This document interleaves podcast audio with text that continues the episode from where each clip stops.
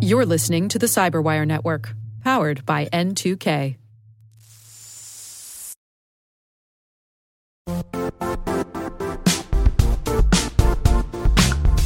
And now, a word from our sponsor, Zscaler, the leader in cloud security.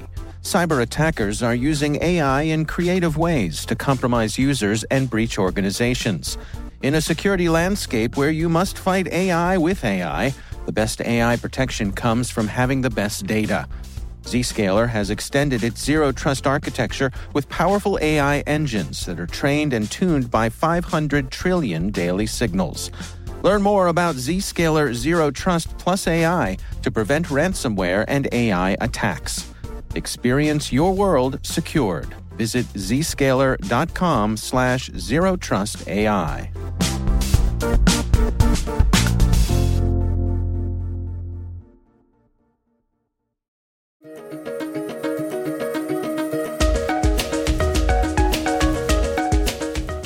Everyone, and welcome to the CyberWire's Research Saturday.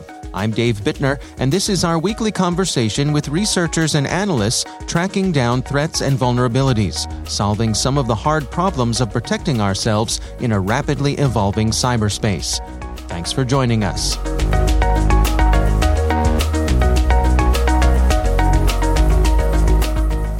Well, we stumbled across Daxin during a completely different investigation into malware. Uh, when we did, and we dug into it, uh, we uncovered a lot, lot, lot more. That's Vikram Thakur. He's a technical director with Symantec's Threat Hunter team.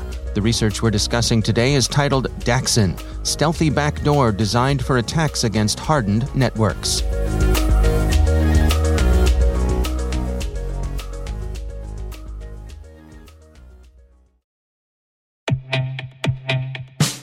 And now, a word from our sponsor, Syxsense. Syxsense provides award winning cloud based automated endpoint and vulnerability management solutions to streamline IT and security operations. With its advanced platform, businesses gain complete visibility and control over their infrastructure, reducing IT and security risks and optimizing operational efficiency. With Syxsense, you'll get real time alerts, risk based vulnerability prioritization and remediations, and an intuitive automation and orchestration engine so you can focus on your core business goals. Confident in the knowledge that your enterprise is secure, compliant, and running smoothly. To learn why enterprises choose Syxsense, visit syxsense.com.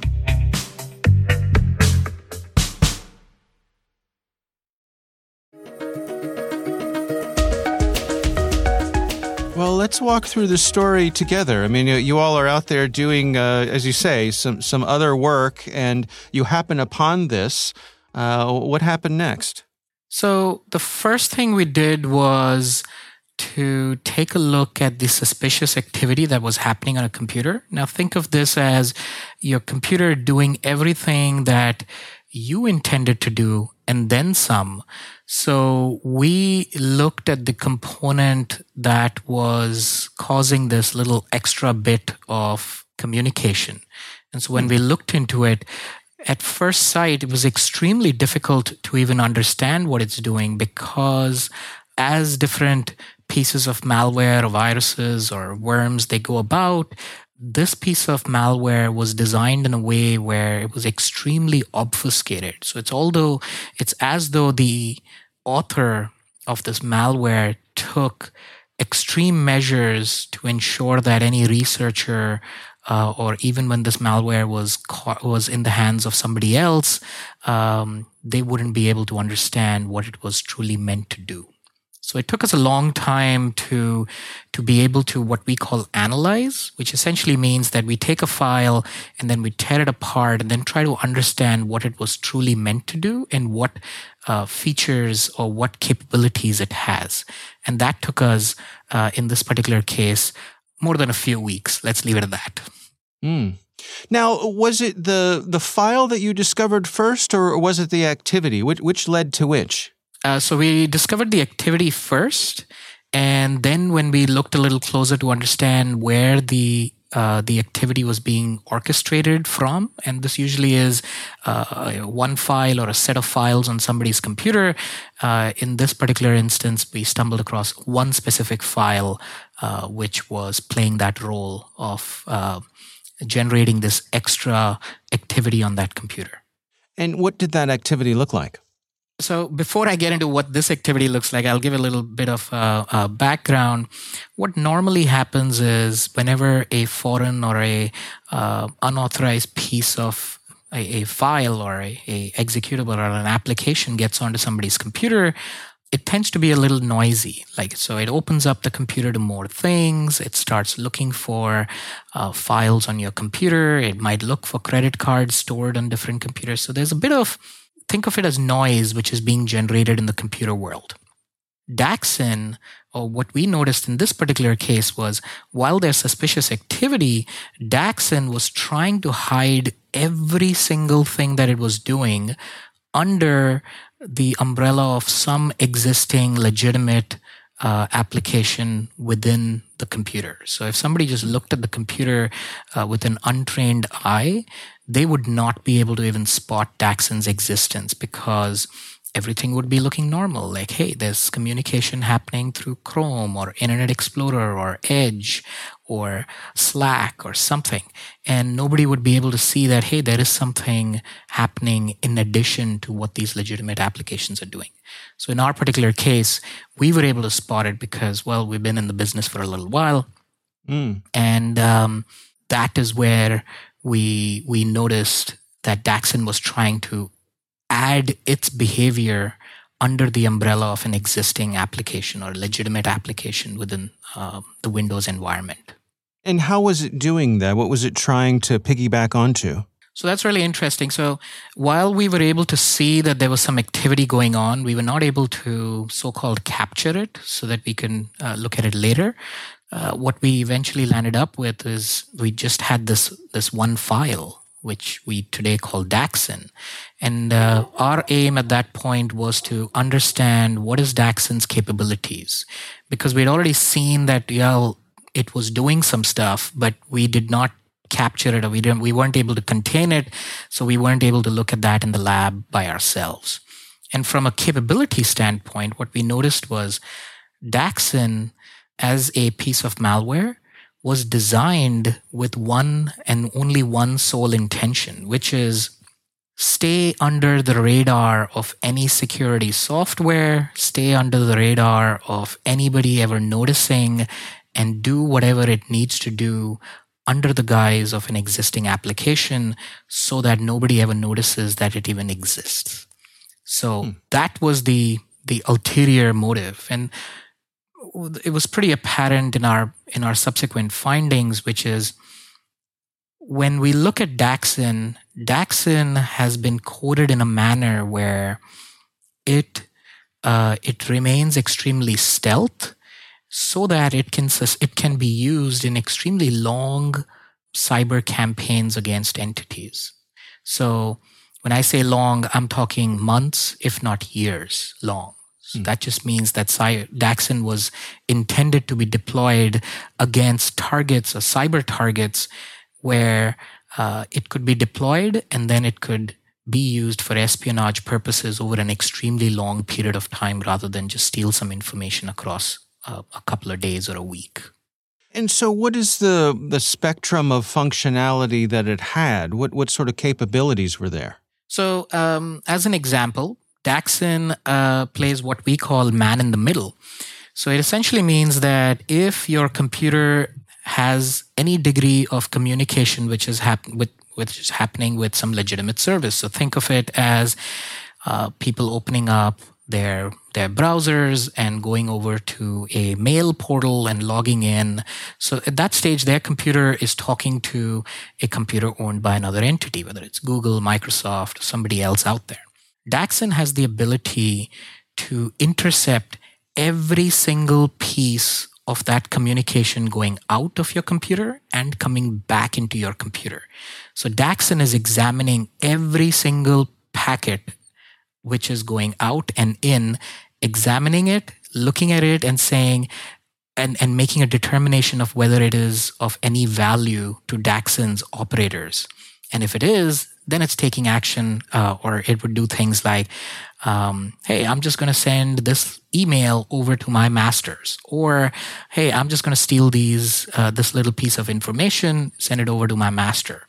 So, so that is one capability of Daxin and that's hmm. that's one of its primary ones. There are a few others just like this, which were meant to um, be able to hijack networks where not every computer within the network communicates with the internet. So it's it has that ability also.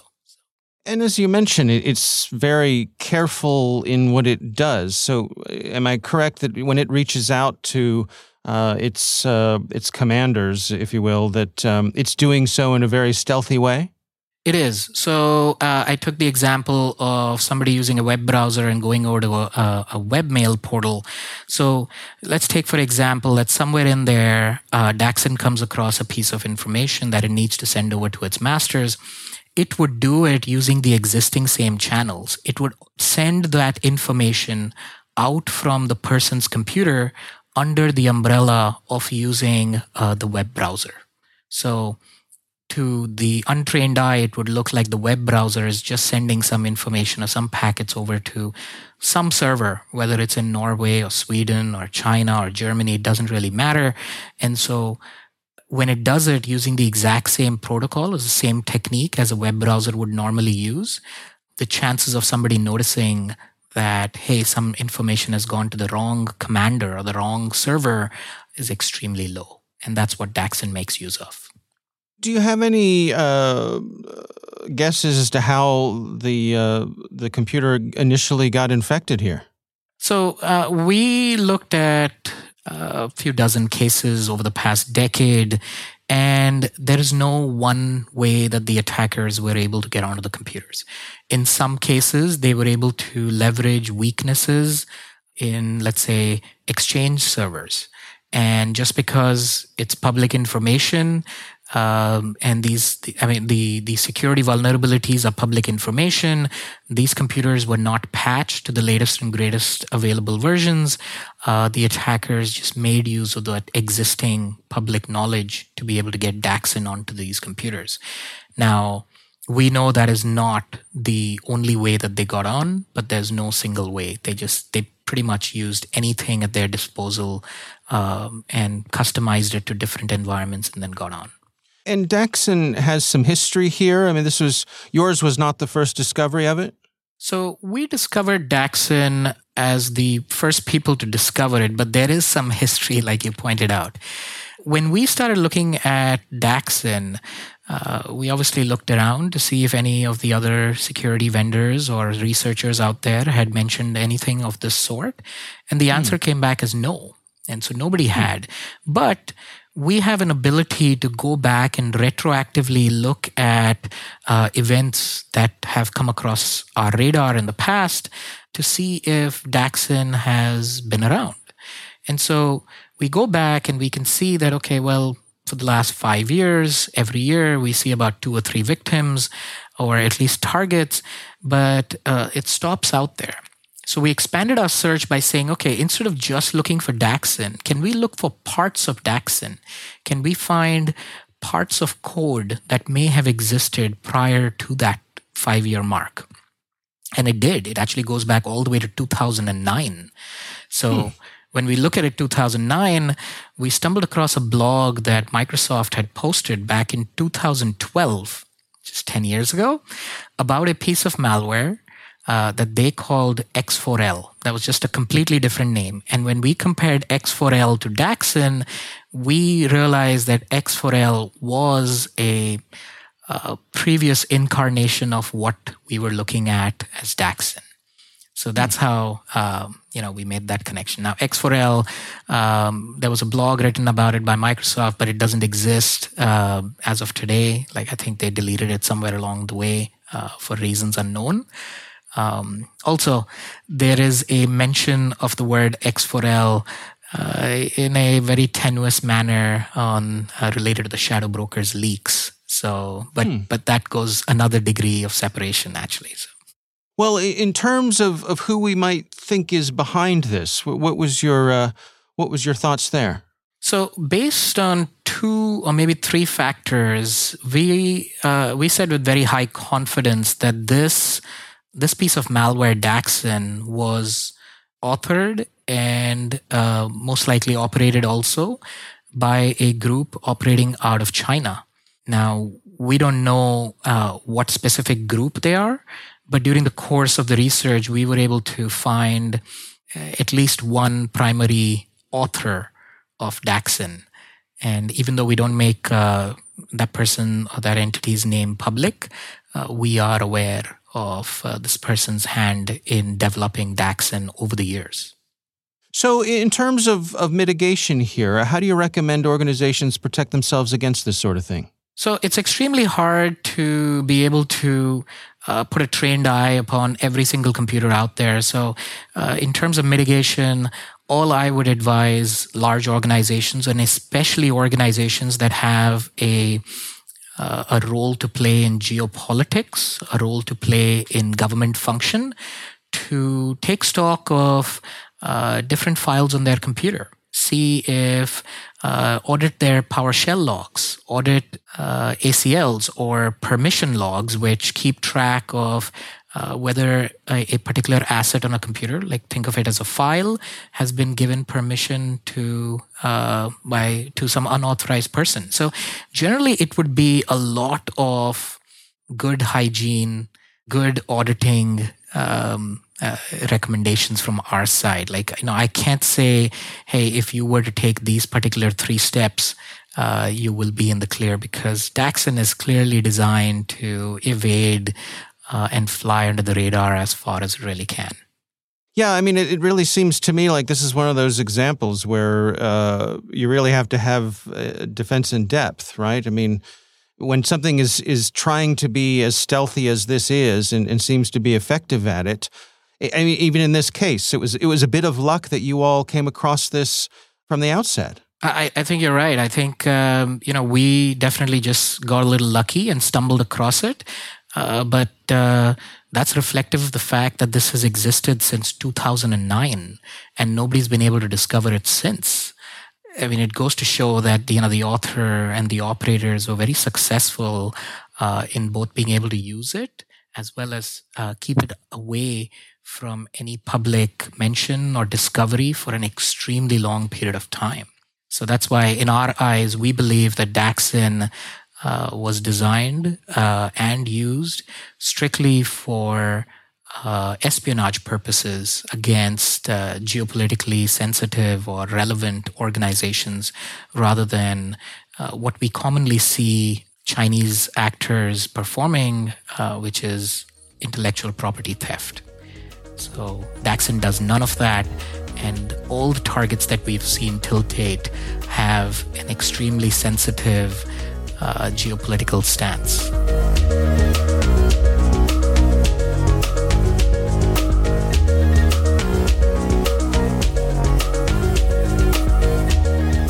Our thanks to Vikram Thakur from Symantec's Threat Hunter team for joining us.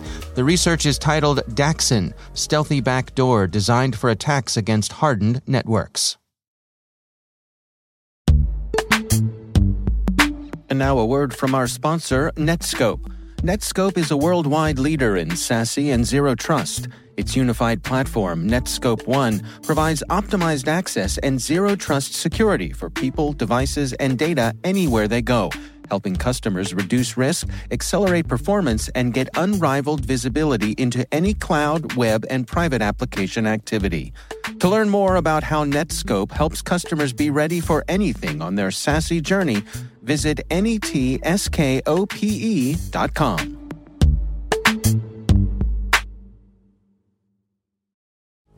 The Cyberwire podcast is proudly produced in Maryland at the startup studios of Data Tribe, where they're co building the next generation of cybersecurity teams and technologies.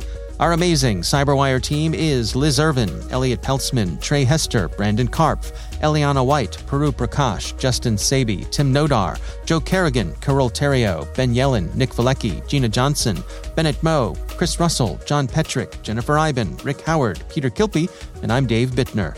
Thanks for listening. We'll see you back here next week.